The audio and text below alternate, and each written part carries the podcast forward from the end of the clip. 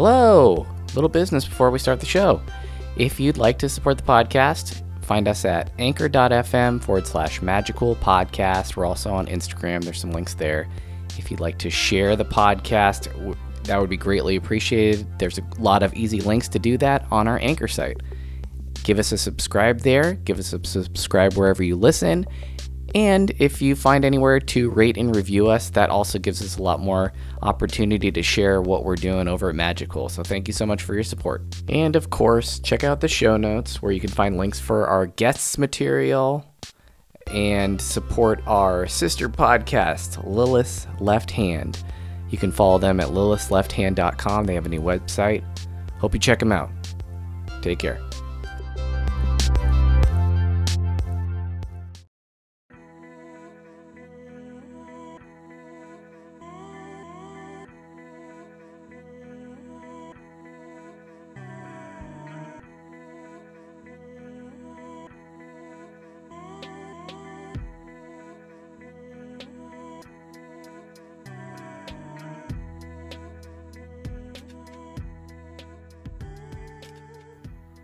Hi, and welcome back, Magical Relatives. This is your host, Paul V.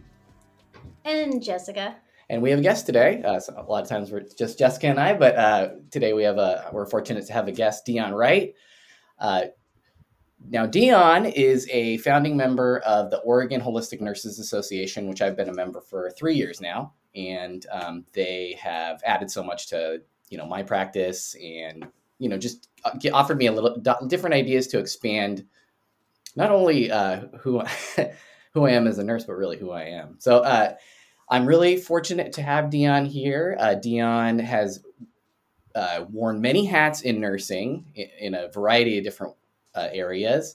I did mention as a founding member of Oregon Holistic Nurses Association, so uh, already bring like often bringing holistic nursing and holist just whole holism to nursing in general, and um, and then also uh, offers what trained aromatherapist, um, trained in multiple healing modalities. Uh, what, what? How else would you? How else would you describe yourself, Dion? Well, um, some would say maybe a jack of all trades, but really, um, it's been a journey, and that journey has expanded my uh, awareness and my. Um, my healing capabilities uh, for myself. That was really where it started. So it's all been um, to my benefit so that I can share. So it, I'm, a, I'm a leader in, in the holistic community. Um, that's probably, I mean, that's my, um, that's my value that I bring to nursing now. Yeah. So, now, did you did you have a background in holistic care prior to entering the nursing um, field? Well, so I've been a nurse for forty-nine years. Mm-hmm. So no, not before I became a nurse. But in nineteen eighty-eight, I was at a burnout point, and I had been a nurse for only well, I, I had been practicing full time for about eight years at that point. And I felt like there had to be more. I lost that little flame of um, inspiration for nursing when I met uh, Bonnie Wasorek. And she has been a, pre- a presenter at the A H N A, the American Holistic Nurses Association, before. And she developed as her master's uh, program, uh, pro, uh, a clinical, she calls it the clinical practice model, but it was centered around the patient and how to uh, look at the patient as a whole. And it was supported by a lot of different documentation. And I, when the first time I heard her speak about what she uh, had developed, I was, I was fired up. And I knew that it would, the way that she was suggesting that we do nursing, I knew would have made a big difference in my life when I was twelve years old and my father died suddenly and traumatically. And so I knew that that I wanted to be that kind of a nurse. So that's where my whole uh, connection with holism began. And then it wasn't maybe ten years later that the hospital I was working for wanted to go for magnet status. So I was very interested in that and actually became the leader of that program, which eventually, because we are a rural community and we don't have access to uh, programs that would allow us to do um, uh, initial research, or um, we decided to go the, the route of the Pathway to Excellence, which is another program that the A, um, A N C C uh, support. But it's much easier to attain at the local level, or I mean at the rural level, but not, I mean, it's still very rigorous program, but it has that element of research taken out of it. So that we achieved, it was all about supporting the nurse so that the nurse can give the best possible care and creating spaces for self-care within the facility, uh, supporting nurses being uh, in the decision-making groups, not just the uh, administration or the physicians, but nurses being co-leaders of those teams.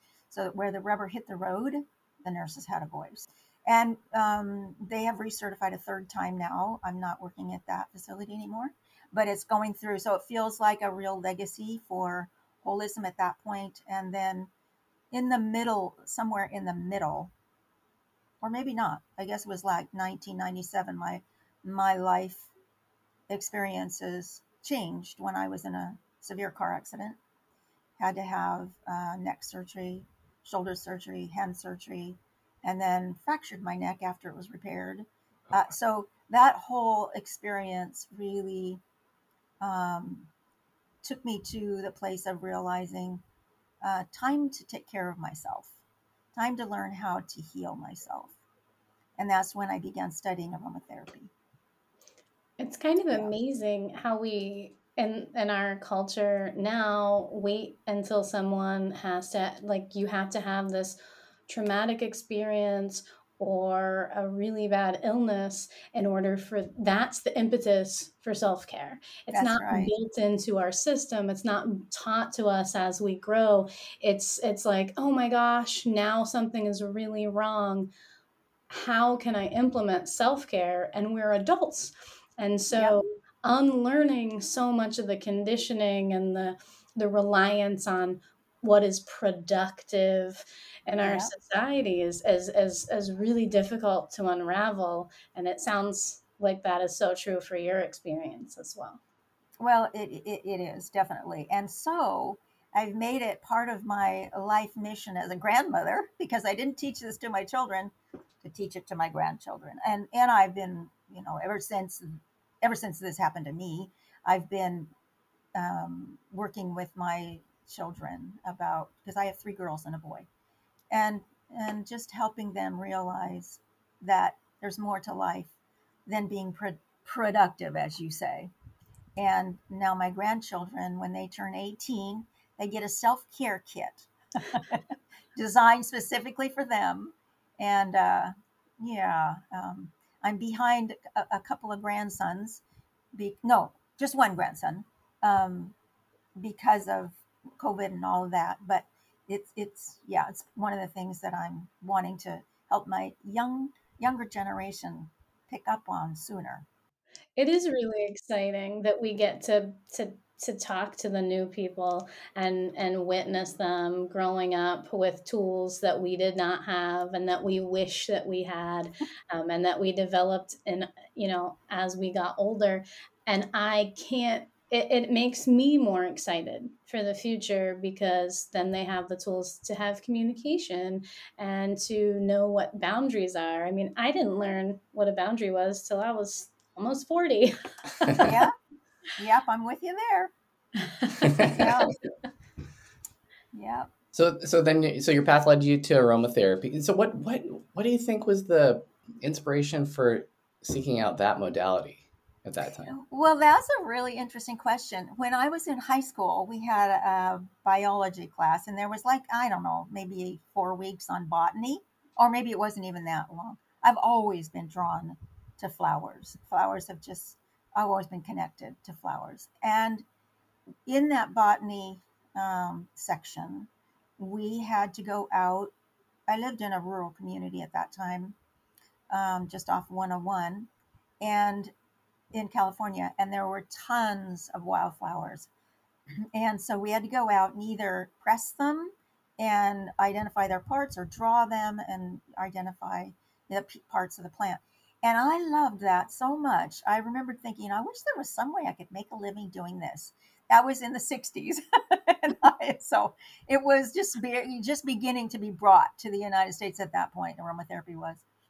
And so um, I just always had a, you know, a leaning toward that. I mean, my dad, when I was just, you know, in as a pre-adolescent, we would go out into the um, hills when they were full of wildflowers and just picnic and enjoy that. So that I was raised with an appreciation for flowers and uh, plants. And so that had, uh, I had been introduced to aromatherapy what, before we came to Oregon. I was working um, in a facility in California with a nurse who, who showed me, acquainted me with my first, my first um, essential oil. And I was just entranced. And so when the time came that I had to be laid up for weeks at a time in a collar and a, you know, all of that, um, it was my opportunity to start studying. And so once I got to the end of my own self-study and was able to move around more, then I found a program in uh, Fair Oaks that was a great program. And um, once I completed that and had the hours I needed, then I sat for the national exam and became a registered aromatherapist at that point. Yeah. So, and now, did you have a personal practice before that? Like, did you have a daily practice where you set aside time for yourself? And no. Oh, okay. And did it lead you to one? It did. Yeah. Yeah. It definitely did. And yeah. just connecting with, I learned to connect with the spirits of the plants. I was at a an aromatherapy workshop where it was actually an international conference, actually. And we were led through a, a, a meditation by uh, an aromatherapy leader. And w- what happened was I felt presences all around me. Little ones, tall ones, I mean, in everything in between, just, just like giving me lots of love. And at the end of that meditation, um, the leader asked our experiences, and, and what he said is, if the plant spirits showed up, they chose, you don't choose the plant, they choose you. Yeah. And that was a real affirmation for me that, um, that I, that was one of the things that I was called to do, was use the essences of plants for healing.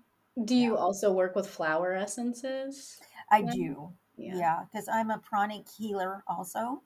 And um, the organization or the, um, the, the leader of that um, whole community has developed some flower essences to work specifically with the pranic healing process.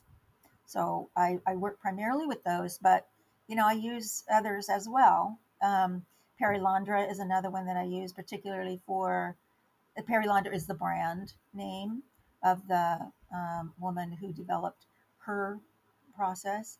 And I use it for soil and, and um, the plants themselves when they need a boost. Um, I actually had the opportunity to see a tree that was nearly dead come back to life, in using my energetic abilities to connect with the tree and use the Perelandra plant essences. So um, it's it was it, I even I even wrote a book for children about that because it was so powerful. I just have to get it illustrated. Um, yeah, it was amazing. So yes, I do work with flower essences.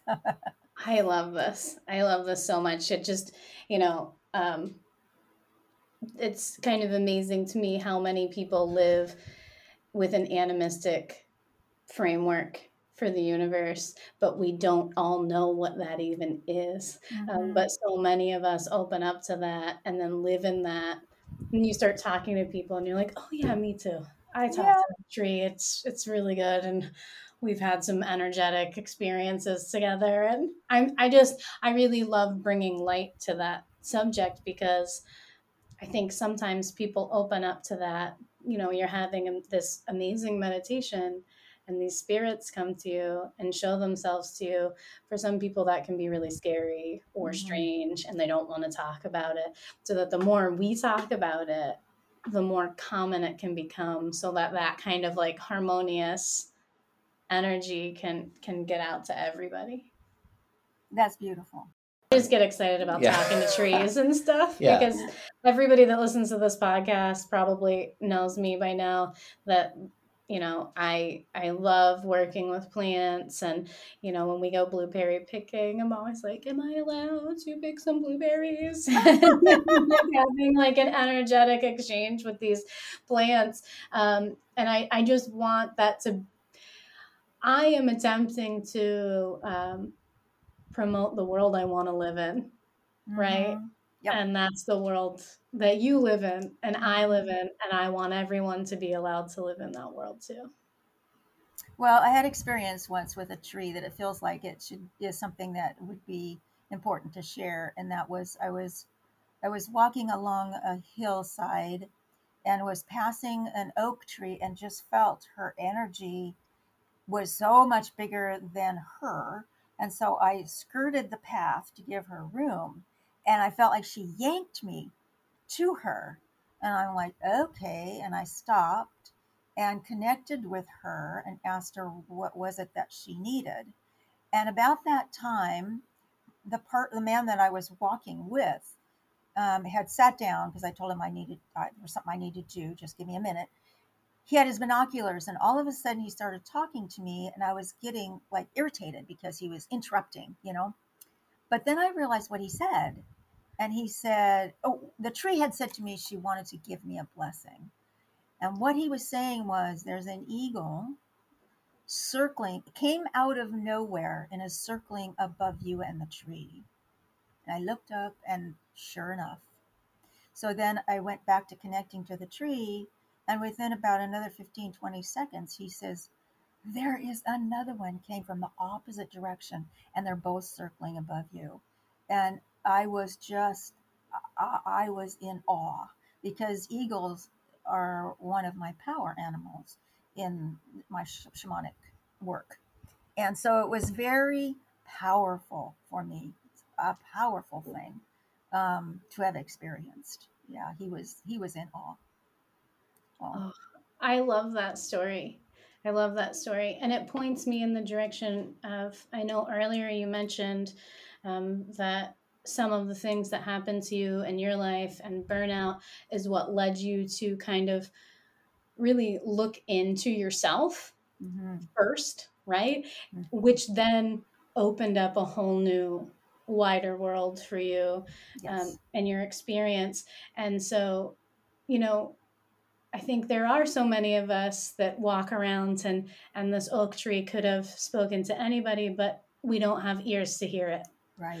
And you have developed the ears to hear that tree and to see that kind of universal affirmation mm-hmm. of the oneness of the all, or whatever you want to call it. Because yeah. we're always so lacking, right? Yeah. Yeah. In this conversation. Um, how did, so you started that inner journey with aromatherapy, mm-hmm. right? Mm-hmm. And then how did, what did that lead you into? Because it sounds like you do, your practice is vast.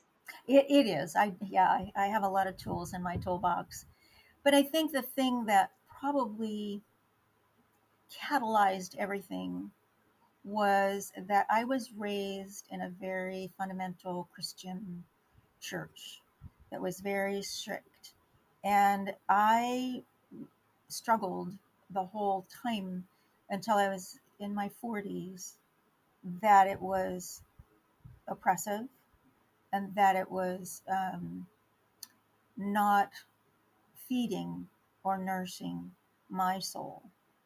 And once I began to really allow myself to go in that direction, because of course it was sinful to, to even think about that, um, I doors opened up for me. And eventually I left that religion and had, you know, Sunday morning and Wednesday night free. And it felt like a vacuum. And so I knew I had to do something. Interestingly enough, Sunday morning was not as difficult for me. I, I easily used that space for just being quiet with myself. But Wednesday night was more difficult. And so there was a class on um, E F T, the um, the uh, Emotional Freedom Technique. And so I, I took that class. And that began my journey with um, energy work. And it was in that class on Thanksgiving weekend when I was meditating that I started having the Kundalini energy rise, and I had no idea what was going on. And so I called my teachers like, what's happening? And so that was exciting. I mean, it really was exciting to feel that connection and with myself and with um, the divine within. It, it was, it was powerful. Um, and then after that class, I became connected and acquainted with a a shaman who I took the basic class. I think that was like six months long. And then we took an advanced class. And then at the end of the advanced class, we went on a uh, vision. It wasn't really a vision quest, but it was a quest to Mexico. We went to the Teotihuacan pyramids, and then over to Tepoztlan. Then I went to Zihuatanejo to really integrate it, and came back a completely different person. I really did.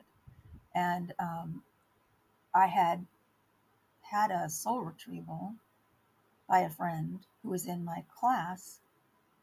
And in that soul retrieval, the Black Panther came as my one of my power animals. Wow. And that is very symbolic of a shaman. And I was in resistance. I was like, I can't, that's not, I, how, uh-uh, no, I, until finally I realized it was not going away. And so I might as well surrender. And so that's, that was a big lesson too. It's like, I can resist for a long, long time, but I'm going to eventually have to surrender. So why not do it in the beginning? so, so um, I try to remember that. Resist only a little while. I had a very similar experience with um, snake, where I was really resistant to to that animal coming into my life, even though in Journey it was literally following me. And I'm like, that's not for me. That's not for me. And so I, I think this idea of surrender is so important. Um, yeah. And the, one of the things that you mentioned about, you know, you were in your forties when it happened. Mm-hmm.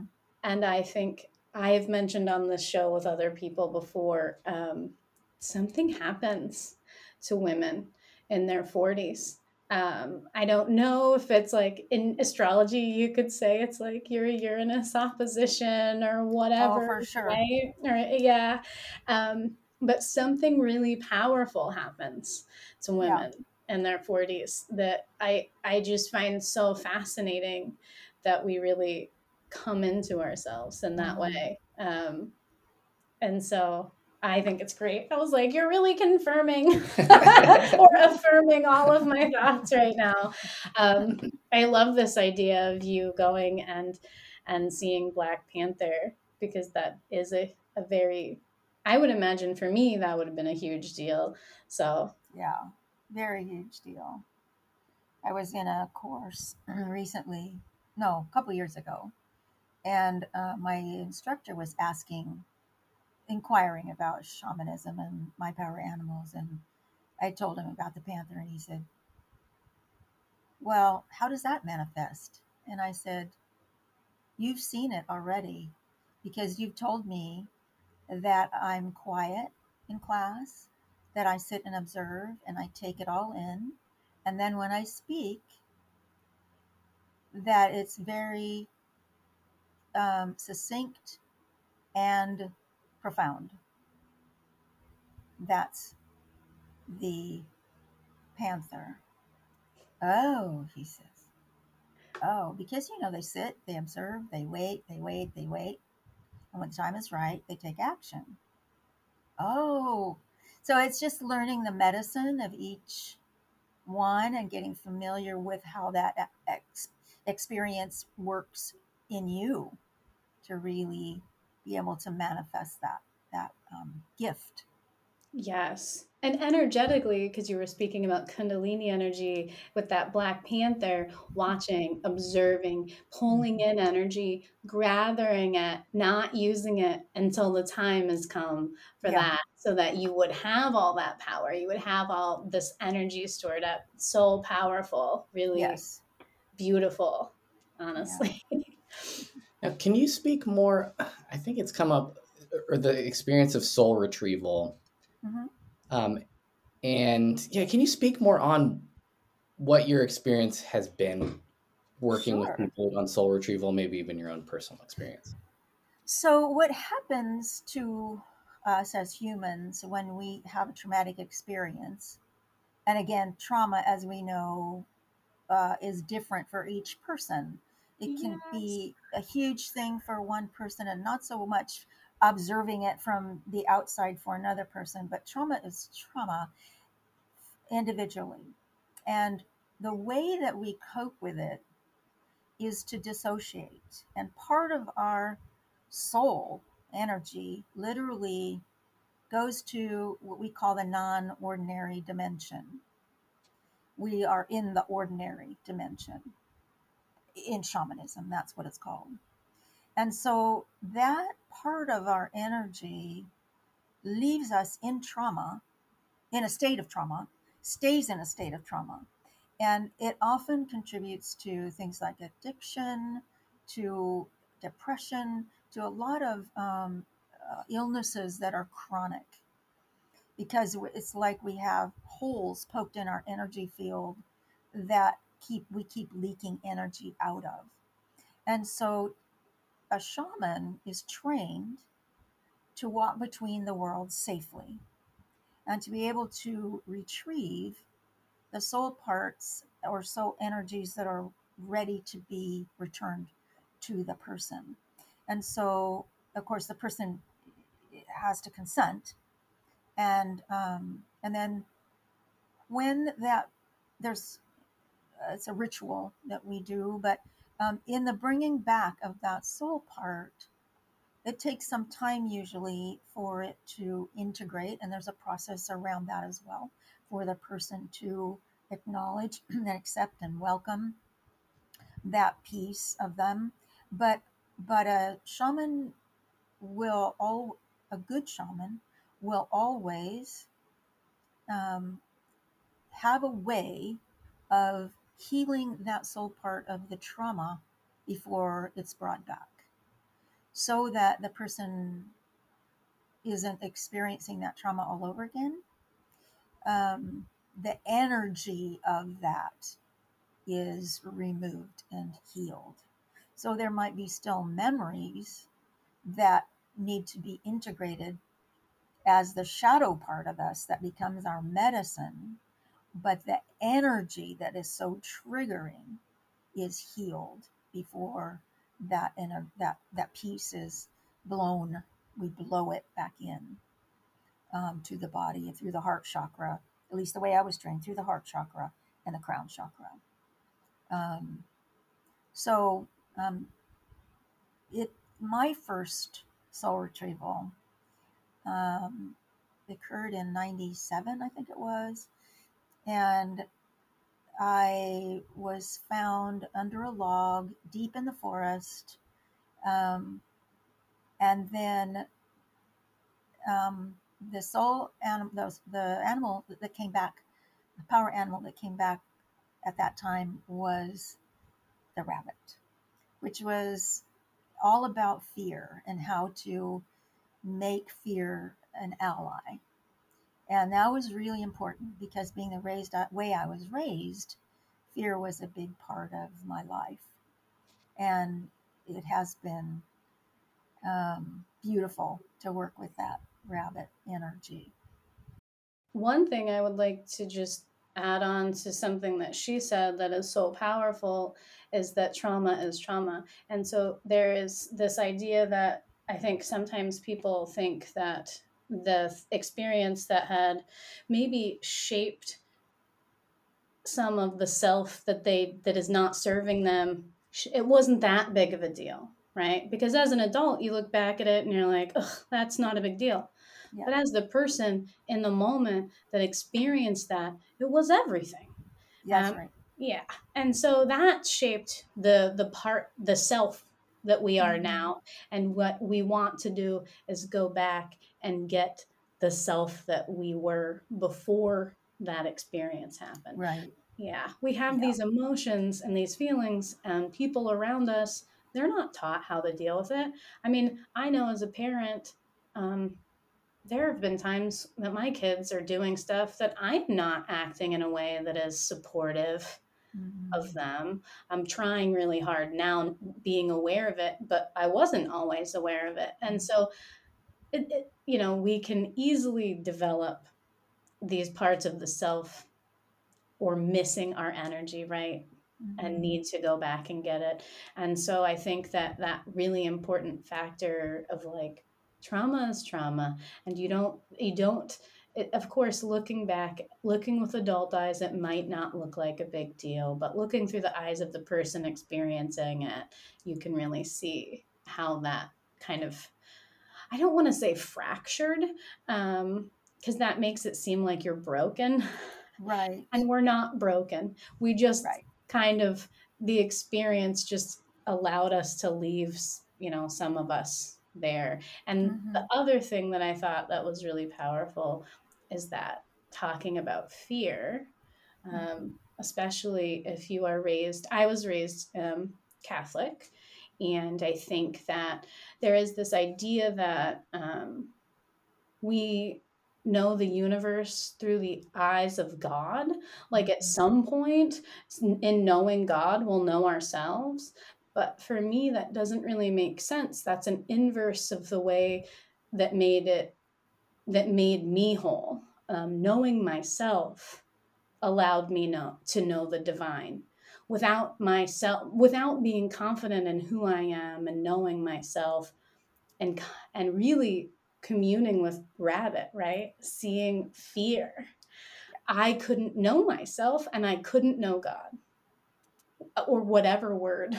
We're using. Right, right. I definitely agree with you. Um, that was true for me as well, until I was able to um, get out from under the oppressiveness that was, you know, my whole growing up life and married life as well.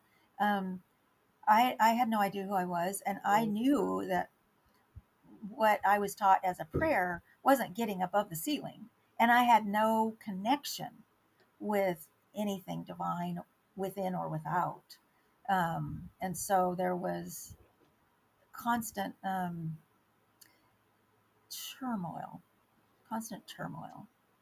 So once I was able to face the fear of a lost eternity, quote unquote, and move beyond that, then I was able to really feel connected for the first time in my life to the divine source energy. Yeah, it was, it was very profound for me.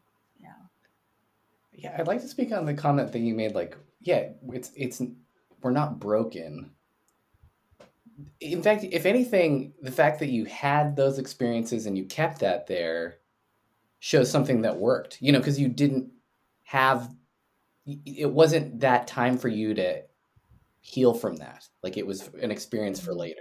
Like it's supposed to work that way. And then when you can bring that up, that, that aspect of your shadow, you can work with it, and you're not going to heal it because it's going to pop up again. But it's something that, like, every time you work with it. Well, and something that I've found really powerful is to embrace those parts of the shadow, because until I do, I'll be separated from myself. Um, and then embracing it integrates it, and I can use that medicine for a power aspect. And and that's something that is an, an in, it's not intuitive to want to embrace those parts of our shadow. So it's one of those things we just have to allow to happen. And just to remind us of our own our own power and our own lives, because so much of the time growing up, we are not empowered, we are disempowered. And that is a part of how this happens. And so going back to those places and seeing ourselves um, in this new light of, oh, man, you were really not in a place of power, but I am, you're safe now, because mm-hmm. I can make choices and I will keep you safe. Mm-hmm. I have power. And that doesn't mean that bad things won't happen to us, because that's not the way the world works. No. Bad things will happen, right. But we are allowed to have choices now and get to choose how we react, or rather, hopefully, respond to the choice right. instead of right. reacting, right? Yep. Well, and I, going back to something you said, Paul, um, I have a really strong belief.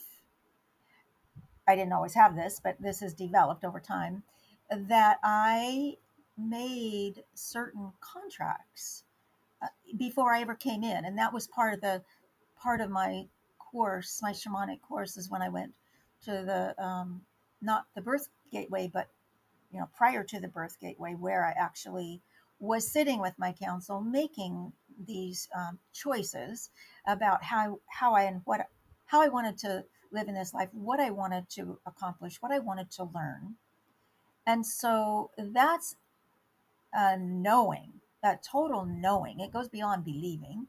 It's a knowing about what I chose before I even was incarnated, and so there's a trust factor that helps me not be uh, impatient with having to have waited until I was forty, or, um, or the other piece has to do with what I love um, having heard called the cosmic kitchen. When you put an order in to the cosmic kitchen, um, you just put the order in, and you know you have confidence that it's going to be prepared and delivered in the divine right time. Just like most of the time we can count on in a restaurant. We don't just constantly ask the waiter every five minutes if it's ready. And so, you know, that those two concepts together help me be in allow a lot easier, not be in such resistance. Yes, when I think of like the kitchen picture, it's like if it came out really fast, like it's it, it doesn't come out how you want it if it comes out fast like that. Yeah, you need time to sit and hang out with your friends and have a conversation and drink your water and your tea. And I really like this analogy too. I've never heard of the cosmic kitchen. I like it a lot, because like think about those people at the restaurant that are harassing their waitress. They are the most unhappy people you know.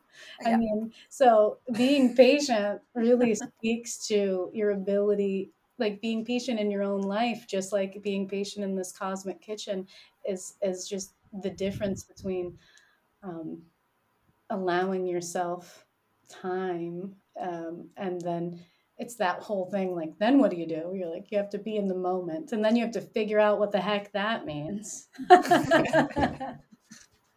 Well, speaking of that, well, that's one of the things that I think is really important for being resilient is being in the moment, being really present. And so what does that mean? If we're thinking about the past and fretting about pa- the past, we're not in the present.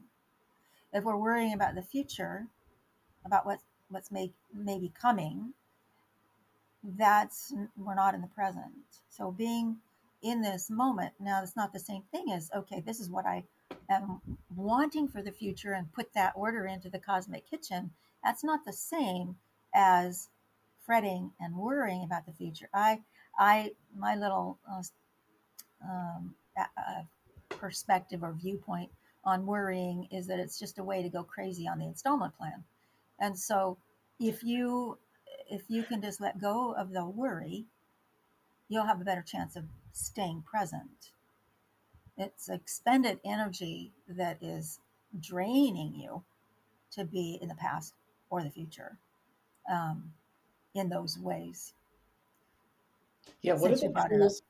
Well, what are the tools that, uh, like shamanic healing and shamanic experience can, how do, uh, on the topic of resilience, how, how does it keep you? So we talked about like, or at least you talked about being present. Mm-hmm. What, what are the, what, can you speak more on that and maybe some of the other tools that it brings you to bring sort of resiliency? Because I think this is a good topic, at least, you know, you brought up um, amongst the membership at the Holistic Nurses Association. And um, it seems like a good topic, especially for just anybody. I mean, not just nurses, but like yeah. healers in general. Yeah. Yes, sure. Um, I would love to talk about it. So I, you know, my experience has brought me uh, to aromatherapy, to pranic healing, to Reiki, to um, sound healing, which I learned from a, a shaman from Peru, um, and the use of crystal bowls. So I do, I, I use crystal bowls in healing as well as in space clearing. But um, I think it's not, I, I don't use one specific modality at a time, because over time I've integrated them all into kind of my own way of, of healing. And so one of the, I think one of the biggest um, tools that I use for myself personally and recommend for my clients is cord cutting. Cord cutting is a way of disconnecting us from other people, places, things, jobs that are draining our energy that either we've connected to or that energetic has connected to us without authorization. So anytime that there's an energy cord connected to us without authorization, it's drawing from our energy and it's depleting us. And so learning to cut those cords and help helps us to really get um, more clear about what our energy feels like. When we are in our own energy, what does that feel like? Some of us have no clue. So it's like um, my my pranic healing teacher calls it energy hygiene. It's like we brush our teeth at least twice a day, most of us. We should be doing energy hygiene for the same reason, to keep ourselves healthy and and able to hold on to our energy. And then when we're doing whatever it is that restores us, um, it could be meditation, visualization, crystal bowl, uh, chiming, essential oils. It can be two minutes. It can be an hour. Whatever it is that fills you up and restores you, you get to hold on to it. It's not being drained off. So that's one of the big, big tools. Um, and then of course we talked about setting boundaries. Um, We talk about that a lot here. Well, I think that was a real eye-opener for me, because so many of us who are empaths are healers, and we don't know where we end and the other person begins. And so we're constantly getting mixed up in their energy field, their emotions, their traumas, their, and we don't realize that what we're feeling, what we are experiencing doesn't belong to us.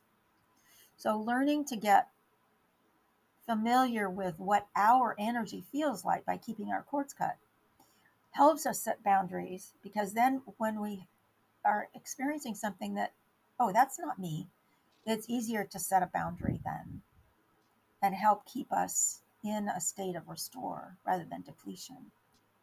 So I, I teach all of my clients to do the cord cutting, because it's just such a powerful tool. And also teach them that, you know, the best thing to do is at least once a day, at least, but preferably twice a day um, before we go to bed, because the events of the day have a way of getting into the concrete of our brain when we sleep. So if we can do it before we go to bed, and then when we wake up, some of us travel in our dreams, and we come into energies in, in the night time, in the sleep time, that can deplete us. Um, I used to wake up in the morning with terrible headaches, and there were several reasons for it, but one of them I learned was that I do healing in my sleep. And that is, uh, my sleep needs to be for me to restore my body. And so when I wake up in the morning, uh, I do the cord cutting, and then at night the cord cutting, but then at night I also have another little ritual that I do that helps me call in um, protection energies to keep me safe in my bubble, uh, protected. And that has helped significantly. So there's, you know, mindset is also a um, real important tool for resilience. Looking at things as a calamity rather than as opportunities. And I know you've had Marina on here before, mm-hmm. talking about her astrology program, which is really powerful, which I participate in. But I think what I appreciate about her a lot is the way that she's able to look at the power of the uh, the astrological positioning of the planets and the opportunities that they bring to us, that many times are are called calamities or, you know, obstacles or uh, or that. And so that has been a real important piece for me in being resilient as well. And I think the one that I think is the most valuable is getting clear about what you value. When when a person doesn't really sit down and go through an exercise to determine what your top values and priorities are, it's hard to set boundaries. To to it's hard to make choices and decisions. But when you know, like for instance, I recently, um, the end of twenty and into the first part of twenty-one, I went back to work to contribute to the nursing, to the healthcare field in this COVID business, and was working in an environment that in the beginning didn't seem so toxic. But over time, administration changed, the nursing administration changed, and it finally got to the point that it was it was really a hostile environment, a hostile work environment. And one of my, as a nurse, as a holistic nurse, clearly one of my values is to work in an environment that some supports and promotes well-being. And so it was not difficult for me to say when a change came my way that did not line up with my values at all, for me to say, you know what, that's fine, but here's my resignation, because this isn't okay for me. I, I don't need to be here. There was no fear attached. It, I, I just had total clarity. Um, and so I, I just have, o- over the years, really learned to appreciate having that structure of the value system clear in my mind that I can back into to help support me in making decisions that keep me nourished. Yeah, there's so much of that. Uh, and because I've, you know, I've been in different bases in nursing. And when you leave, there's that guilt that we sometimes take with us. And I think that's a, I think what you're saying is so true, because if you ultimately know, like, like it's for me, I need this, I'm, I deserve this, because I'm, I'm clear about what I want as an existence, like, and, and it's good. And so it's okay for me to take stay healthy, me. take care of me. Yeah. I was able to actually verbalize that to the director of nursing. Um, well, she said, we don't want you to stay if you're not going to be happy. You're just going to be going to be getting more unhappy. I said, well, it's not about that. It's just that I know what I want and what I don't want. And I'm clear about that. So and it's kind of amazing, because I, th- when I would first think that you would hear, well, what do you value? Well, I value, like, I feel like it's, it seems much easier at first than it really is. Because when you start to think about it, what do I value? And some of the things that you write down, well, those aren't even my values. That's like a societal value or a learned value. Like, I must be here because I need to be helpful in this way. When really, I don't know, I'm sure nur- and nurses, of course, like there is all this guilt that we get, that we allow piled onto ourselves. And I don't know, but nurses, the nursing field, I'm not a nurse, everybody. I did work in a hospital for ten years. I'm not a nurse.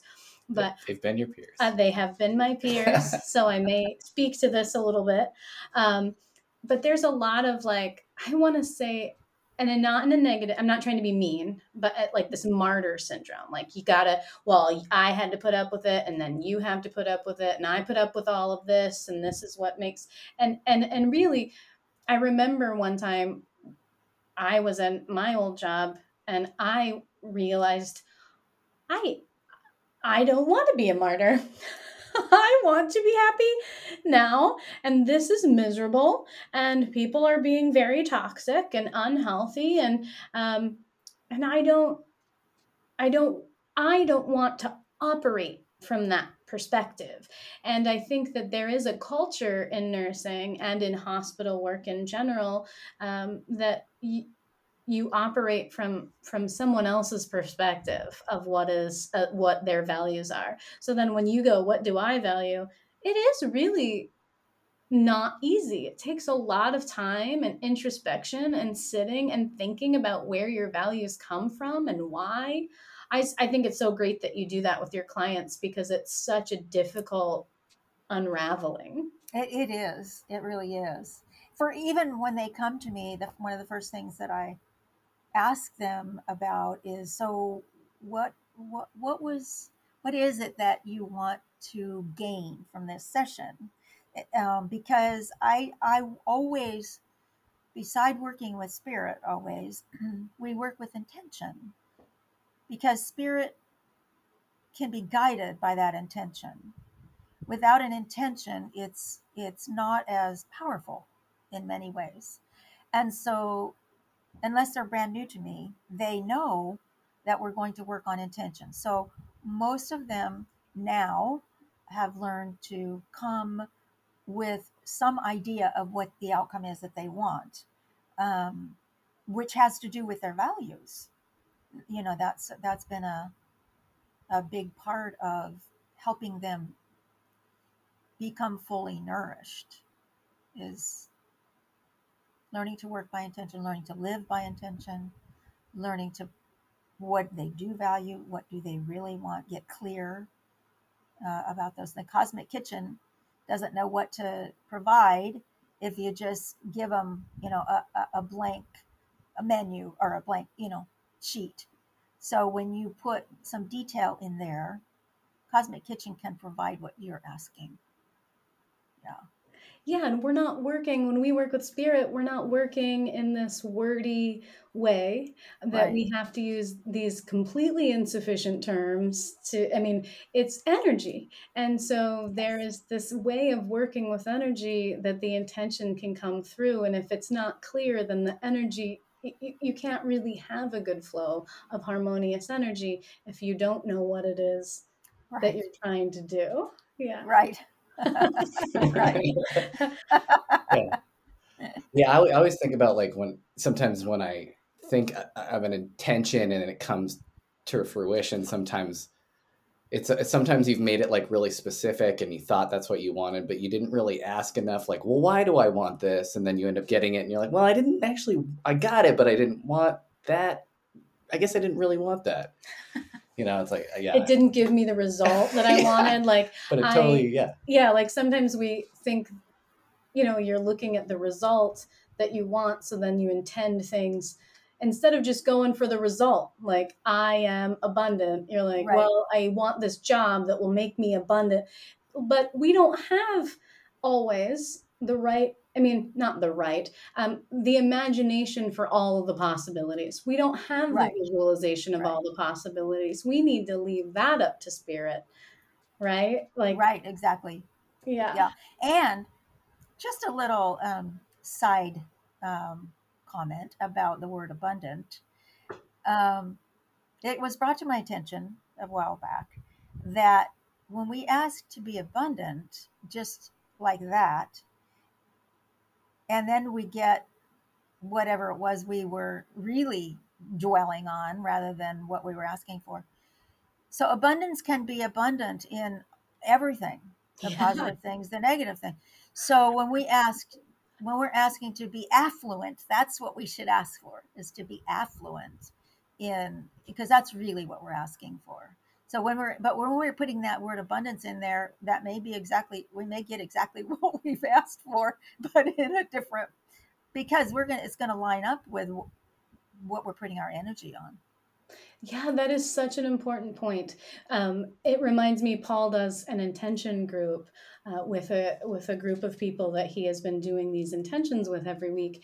Mm-hmm. And in order to get to the intention, they really Sorry, you should yeah, work we, on this. Yeah, we workshop. Yeah, the, we, we just spend, it's like a, we're just like going through the sources, like, well, what do we actually want? And what, what are we actually asking for? Because, you know, we'll do it for health or we'll do it for somebody's mm-hmm. job. And, well, what do you want out of the job? So do you necessarily need the job? So do we, it's just like yeah. us bouncing it off. And then it ultimately comes down, we come up with a bunch of phrases and then whatever somebody intuits is like, oh, I think I like that. Or maybe I like this and this and this. And how can we combine the Nice. Nice. So it's good to have other people um, involved in those kind of ideas, I think, because, I mean, maybe, maybe because we're newer at it, we don't know, but like, it's nice. It, it reminds me of like, you know, if you want to, some people, like some, I used to do tarot.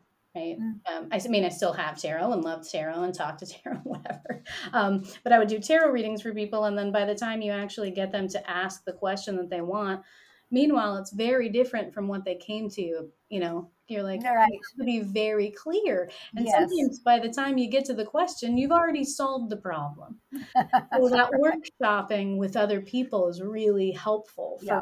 the, the whole, what do you value? What yeah. do you intend? Really helpful yeah. stuff. It is. It really is. Yeah. yeah. It just speaks a lot to the just language and words and just the power behind them. And so it's, it just caught, man, it just led, it's just always, it just leads me to more and more different inlays and layouts of how everything works. And I'm constantly like analyzing what I'm saying, what I'm writing. And it's fun. It makes life a lot more fun. and And what I've learned too, is that the feeling that is generated by the intention is really critical. So when we come up with an intention, when I'm working with clients, is I'm I've I've been guided to always take it back into the body and really have the client um, observe how it lands in the physical body. Because if it stays, like I don't believe it, stuck in the throat or in the heart or someplace like that, then it's going to be much more difficult to work through it. But once, um, I call it an, an internal dialogue, where we go through that process and help to break through those Um, sometimes, sometimes it just rests beautifully, but sometimes it doesn't. Sometimes it gets really stuck in the energy flow patterns, and working through that with um, healing guides or pranic healing or, you know, other tools until the body really uh, allows it and accepts it. Then the rest of the work goes, flows a lot more easily. Oh, I think that is so great. And it just, you know, it's so nice to know that there are people that can help you do that, because we don't always, we're not always in touch with our intuition. Mm-hmm. Um, and so, you know, we could say this intention and it feels bad in our body, but we don't trust ourselves enough to not say those words because, you know, it should work, right? This right. should, you know, we throw those words all over. Right. And so if they're, you know, going to someone that allows you and works with you and reminds you how important it is to feel that in your body, how does that feel? How does that sit with you? And the patience to really work out that we, we don't need to do it right now. We need to take the time and the thought and effort to really get to the bottom of it. And so, you know, that is really important. It is important to work with people when you're not really in tune with your, in, when you're getting in touch with yourself and you're not mm-hmm. fully, I mean, even I, I, I, I think that I, I am pretty in tune with my intuition, and I always workshop my in, in, intentions and thoughts with other people, um, because of that. And I just think I'm so glad. I just thought it was really great that you said that you ask people to really feel that in their body, and that you're um, kind of teaching people how to feel um, and how to point out to themselves in their own lives, how, how, you know, what's true for them, because we don't get that a lot. Well, and people who have had a lot of trauma, and sometimes not that much, um, don't live in their body. So they, because it's, it's, um, it doesn't feel good to be in, in the physical body. So bringing them really fully into their physical body, um, well, backing up a minute, is that if they, if they're not living in their physical body, they can't feel, they don't know how they feel. They can't identify how it's landing. And so then, then it means helping them really get into their body, really ground. And then they can start to feel and identify and observe and notice things that are new to them about all of that. Yeah. Yeah. So even for those of us, Um, or those listeners out there that don't automatically feel into their body or into themselves, that there are plenty of ways for healers and teachers like yourself to help through that, work yes. through that, to, to get into that space. It's not like, well, it's for someone else. It's for everybody. And there yeah. are teachers and helpers like Dion that will, will help people get into that. Oh, yeah. Yeah. Well, I think this is a really fun talk. I'd, I'd like to do it again sometime, actually. This is okay. Yeah. Thank you so much for coming yeah. on and talking to us. I love, I, I hope that everybody, you know, wrote down, you know, the kind of your key ideas on being resilient, the cord cutting and setting boundaries and, and working on your mindset and your value, like what you value, because I think this is really helpful information for all of us. And um, right now, uh, there's a lot of people that are living in fear. And so if we do have extra time at home, because we are at home, then these are really good, you know, this is a good list of stuff for us to work on. Well, thank you. Thank you for inviting me. It's been very delightful to yeah. share. Well, and, and um, you know, I would like to take some time to like um, offer you some time to like share any of the things that you're involved in and any other things you'd like to maybe plug or promote. How can people find you? Yeah. So I have a website. It is dions aroma blends dot com. no, um, no apostrophe. That's where I have my aroma, aroma blends. My I do my own blending as well as some uh, single oils. Um, I have a book on my website that I participated in in writing. Uh, it's an anthology written by nurses, and it's an inspirational book. Uh, it's very powerful, all from holistic nurses. Um, I am currently in the publication production of a set of um, uh, oracle cards for Yay. my, yeah, um, spiritual cards that I call the Fully Nourished Alphabet, spiritual alphabet. Um, it was inspired when I worked as a hospice nurse. And I got about halfway through and then changed jobs and forgot about it and rediscovered it a couple of years ago. And I'm like, oh, the time is now to finish this. And so, yeah, I'm in, it's in the production phase right now. And they'll be on my website when they're uh, published. Um, and I do, I, I do have a, um, a, another logo, so to speak. Uh, I did have a separate website and then it got hacked, and so I don't have it now, but it's called the Fully Nourished Soul. And I'm hoping at some point in the future to get that website back up again. Um, I, I do a three-day workshop on, on a, a, a life, it's a life-changing experience. I don't have anything scheduled right now, but the first day is clearing, uh, kind of like what we talked about with cord cutting, but really a deep, a deep clean. And then um, the second day is about connecting. So helping people really connect to their divinity, connect to source in whatever way it um, is their, in their perspective, in their belief system. And then the last day is about creating uh, what I call a spiritual um, prescription.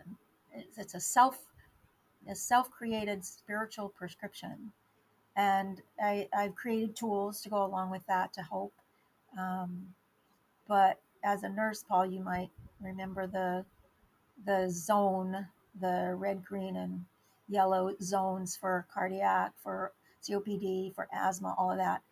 And I, I've kind of created it on that, uh, um, that idea, so that we have, we're in the green when we feel fully nourished and we're standing on our own two feet and we're in our power, but we're in the yellow when we're starting to tip over. We're not fully nourished. We're a little bit off balance. And what can we do to get upright again? And then the red zone is when we've tipped over. We're just, we've gone flat and we need to get ourselves back up again. And, you know, what are those emergency uh, interventions that we can do that will help us get back on our feet? And um, then there's a transition period between being on the ground and being upright again. And so how can we utilize some of those different tools? And I have a big tool chest um, to draw from that people can try and see how it works for them. But um, it's a really, really powerful workshop. And I'm hoping to soon be able to, it's really an in-person workshop. So I'm hoping that eventually we Sounds can start doing that again. yeah. yeah. I love that idea of like like having that way to check in with yourself, or just kind of just gauge how things are going with you. It's yeah. And you know, you use nursing words for the nurses, and nurses really need your, this kind of toolbox too. They do. Yes. And the frame of reference makes it comfortable. Um, what is, what is interesting is that when we get in this, the yellow and the red zone, you would know our brain gets flooded with, with those all of those uh, hormones that just we we lose perspective. We can't think. And so what I've done is developed a set of cards that one is for the green zone, one's for the yellow zone, one's for the um, red, and then one's for the transition, so that you can write down the things that you have learned work for you in each stage, so that when you're flooded, you don't have to think about it. You don't have, you can just go get your card and you, oh yeah, oh right. And bring yourself back to a state of calm and coherence. So that's all part of the program, yeah. Oh, I love it so I much. It. I really mm. look forward to the time when you're able to offer that to people in real life again. Yeah, me too. yeah. Well, yeah. Is there, yeah. Anything else, anything that else you... you want to share? Um, I don't think so. I think that's, that's it. I, I might just uh, add that I am, um, I just really missed working with patients. And so I am doing uh, nursing again, real real nursing. um, and uh, I work for a home infusion pharmacy, which I, I worked for a home infusion pharmacy in the nineties and, and into two thousand for ten years. And, and I'm a, I've been a certified uh, infusion nurse for a very long time. And that's my expertise and my love. And so I get to um, do that again in the patient's home, see them in the home and help them with their I Vs and have hands-on, get to be using my energy um, skills with them, you know, in a way that they're not even aware of, except that they are able to benefit from it. And so that's a really feels good to be able to integrate all of that holistic, those holistic modalities into doing patient care. It's, There's a, it's like a close, it's closing the circle again. Mm-hmm. And uh, yeah, it, it, it is a different world working in a, you know, having a private practice than actually being out and working with ill people and being present with them and setting boundaries at the same time, helping them energetically settle. So yeah, I, I did want to add that piece. I yeah. am so glad that you and other people that are like have these different perspectives of the wider universe are out there with people and helping them take care of themselves. Like, listen up, Magic Cool podcast listeners. We're out there taking care of you right now. yeah. Well, yeah, and it's important. It gives you a good perspective to question what we're doing, yeah, why we're doing it in a whole different way. Yes. And also still being really helpful in the way that you can, because you're still a healer. Thank you. Yeah. Yeah. Well, thanks again good. so much for your time. This was Thank really, you for really inviting cool. me. Thank yeah. you. Well, you know, uh, you know, everybody that's being spoken to at the Holistic Nurses Association was like, you have to talk to Dion. Oh. Yeah. They just love you. Everybody just loves it. Well, thank you. That makes me feel very, very nice, warm, fuzzy. Yeah. Thank you. All right.